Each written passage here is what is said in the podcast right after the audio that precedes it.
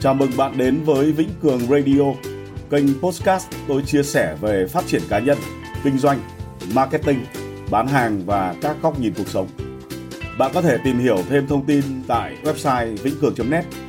Còn bây giờ thì chúng ta hãy cùng bắt đầu. À, xin chào các bạn. À, trong cái um, à, phần à, uh, postcard này, phần radio này thì tôi sẽ chia sẻ với anh chị em một cái câu chuyện đó là thành công hay thất bại thì có phải là số phận hay không.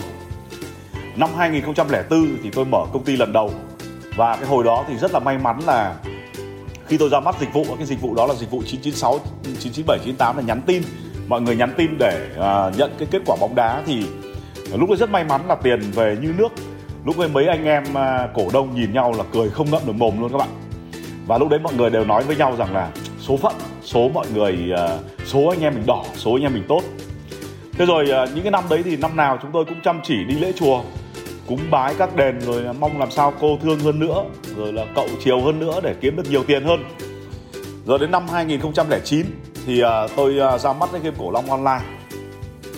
Thì chúng tôi cũng à, cũng, cũng vẫn tin tưởng vào cái chuyện cúng lễ thôi. Cũng đi cúng đi lễ rồi sau đó thì một thời gian thì cái game cổ long online của chúng tôi nó gặp cái lỗi và nó thất bại. Thì cái đến dẫn đến cái câu chuyện mà làm cái game cổ long online là trước đấy là tôi đã nghỉ việc ở công ty đầu tiên là công ty Quang Minh DC vì lúc ấy là anh em cổ đông bắt đầu hùng hạc với nhau rồi không cảm thấy không ưa nhau nữa. Thì uh, tôi rút lui. Thế rồi sau đó thì thành lập một cái công ty nữa là công ty Hải Minh Infotech là chúng tôi làm về cái phần mềm à, uh, VL Auto.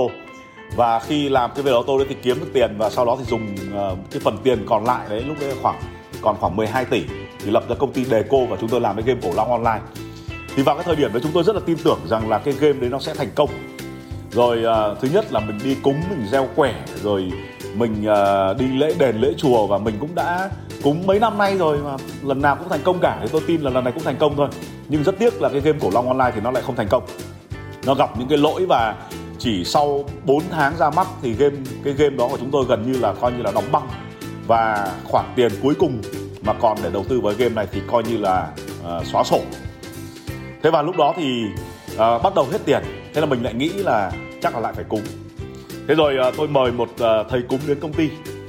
Thì thầy cúng đến sau khi uh, đốt rồi múa rồi gõ mõ rồi tụng kinh rồi lần tràng hạt các loại thì thầy nói là ở cái khu này cái khu này có nghĩa là khu 167 Tây Sơn mà chúng tôi đặt văn phòng ở ở 167 Tây Sơn quận Đống Đa Hà Nội. Thì thầy nói là ở khu này có ba con ma nữ nó chết oan mà nó lại hợp vía với mày cho nên nó quấy phá không làm ăn gì được cả. Cho nên là phải cúng để để đưa nó đi. Người ta gọi là, chiều như chiều vong ấy. Thế là bắt đầu lại chuẩn bị vàng mã này ngựa xe hoành tráng cúng đốt này, như cháy nhà luôn. Rồi tất nhiên là cũng mất một khoản kha khá cho thầy. Mặc dù lúc đấy là tiền đã rất hiếm rồi. Nhưng mà cúng xong thì vẫn đâu vào đấy nợ vẫn còn nợ. Thế là lại ngồi nói với nhau là thôi số phận đó là số phận. Thế rồi sau đó lại gọi thầy cúng. Thế lần này thì mời thầy về nhà. Thế là thầy về nhà thì thầy lại cúng bái thắp hương đốt đèn rồi gieo quẻ các thứ. Xong thầy nói là ở cái nhà mày ở ấy là có một con ma người Trung Quốc. À, thầy lúc đấy thầy nói là con ma người Tàu. Nhà thì xây ở trên cái mộ cũ của nó. Cho nên là cái hồn này nó là cái oan hồn nó không đi được. Cho nên nó ở đây nó quấy phá cho mày không làm ăn gì được. Cho nên giờ phải cúng để tiễn cái vong ấy đi. Thế là lại chuẩn bị vàng mã quần áo cúng con ma người tàu. Lại mất một khoản kha khá nữa. Nhưng mà cúng xong thì vẫn đâu vào đấy nợ vẫn là nợ, lại nói là đấy là số phận. Rồi sau đó lại cầu cứu thầy, lại gọi. Thầy cúng lại bảo là, ngày xưa nhà mày có một bà tổ cô, thiêng lắm. Bà đấy bà ấy giúp mày nhiều lắm, nhưng mà không biết vì sao dạo này bà không giúp nữa. Cho nên bây giờ phải về quê xem như nào thế là lại chuẩn bị về quê, thì lúc đấy xe đã bán rồi, phải thuê một cái ô tô để chở thầy về quê. Cái thầy về quê thầy lại phán là, bà tổ cô nhà mày là theo phật vào chùa rồi cho nên là bây giờ phải vào chùa cúng thế là lại vào trong chùa. Một đêm à, đi từ hà nội về một ngôi chùa ở tứ kỳ hải dương. Sau đó lại cúng bái hoành tráng cả cái đêm đấy. Thế cúng một thời gian xong thì vẫn đâu vào đấy. Nợ vẫn nợ các bạn. Thất bại vẫn thất bại. Lại bảo, thôi, số phận. Thì sau một thời gian mới gọi thầy, thì bảo, thầy ơi, sao vẫn không ngon được? Thì thầy cúng mới phán là, mày thành công sớm quá có bao nhiêu tinh hoa thì mày phát tiết ra ngoài hết rồi. Cho nên là bây giờ nó hết cái căn làm ăn. Đành vậy vậy. Thế là từ đấy trở đi tôi không cúng nữa. Tôi cũng không học hành nữa. Tôi không nghiên cứu, không nỗ lực nữa. Vì mình nghĩ là hết căn rồi thì làm để làm gì? Đó là số phận mà. Thế cứ như vậy thôi. 3 năm sau thì nợ nhiều hơn, công việc thì tồi tệ hơn.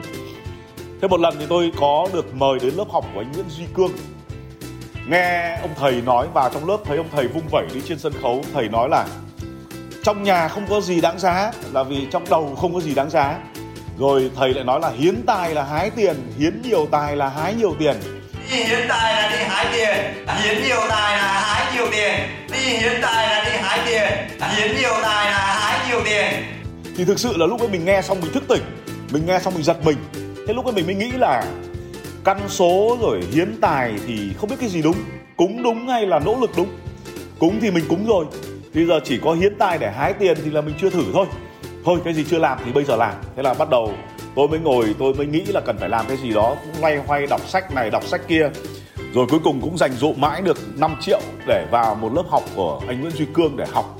Thì khi vào trong cái lớp học của anh Cương ấy, mình học được từ cách là làm sao để hoãn nợ này. Vì lúc ấy nợ nhiều quá rồi là làm sao để có cái nền tảng tư duy tốt hơn này.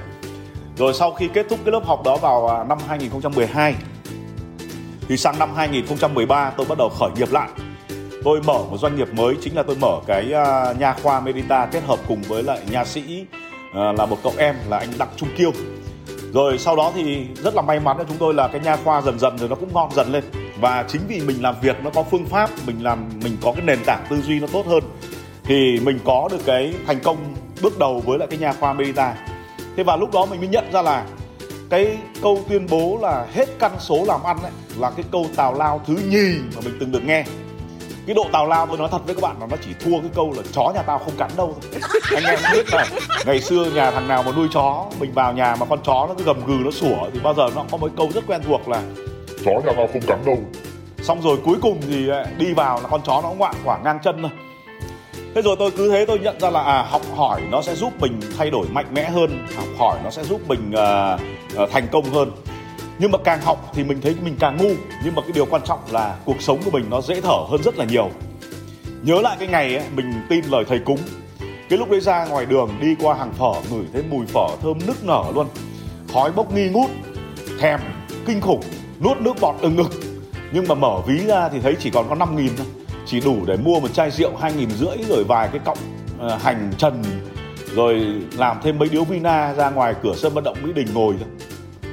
Nhưng mà khi nghe lời thầy nguyễn duy cương khi nghe cương anh nói là cần phải hiến tài để hái tiền rồi trong nhà muốn có gì đáng giá thì trong đầu phải có cái gì để đáng giá. Cái lúc ấy mình bắt đầu mình học hành mình đọc sách mình luyện tập.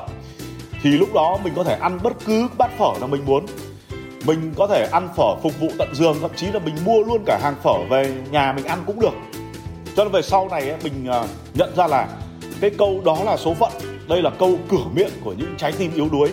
Đó là số phận chính là lời xin lỗi u ám cho mọi sai lầm. Kẻ mạnh chân chính không bao giờ chấp nhận số phận. Thì uh, chia sẻ cuối cùng ở cái postcard này với anh chị em thì tôi nói thật là đằng đéo nào chả chết cho nên là anh em mình hãy làm cái gì đấy vĩ đại trước khi ngày ấy đến đi. Đừng có tin vào số phận.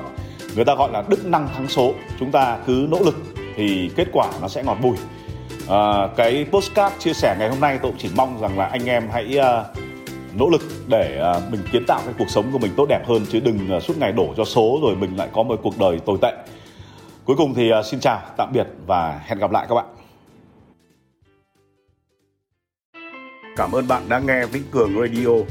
Hãy like, tim, bấm theo dõi để nhận được thông báo cho các số tiếp theo.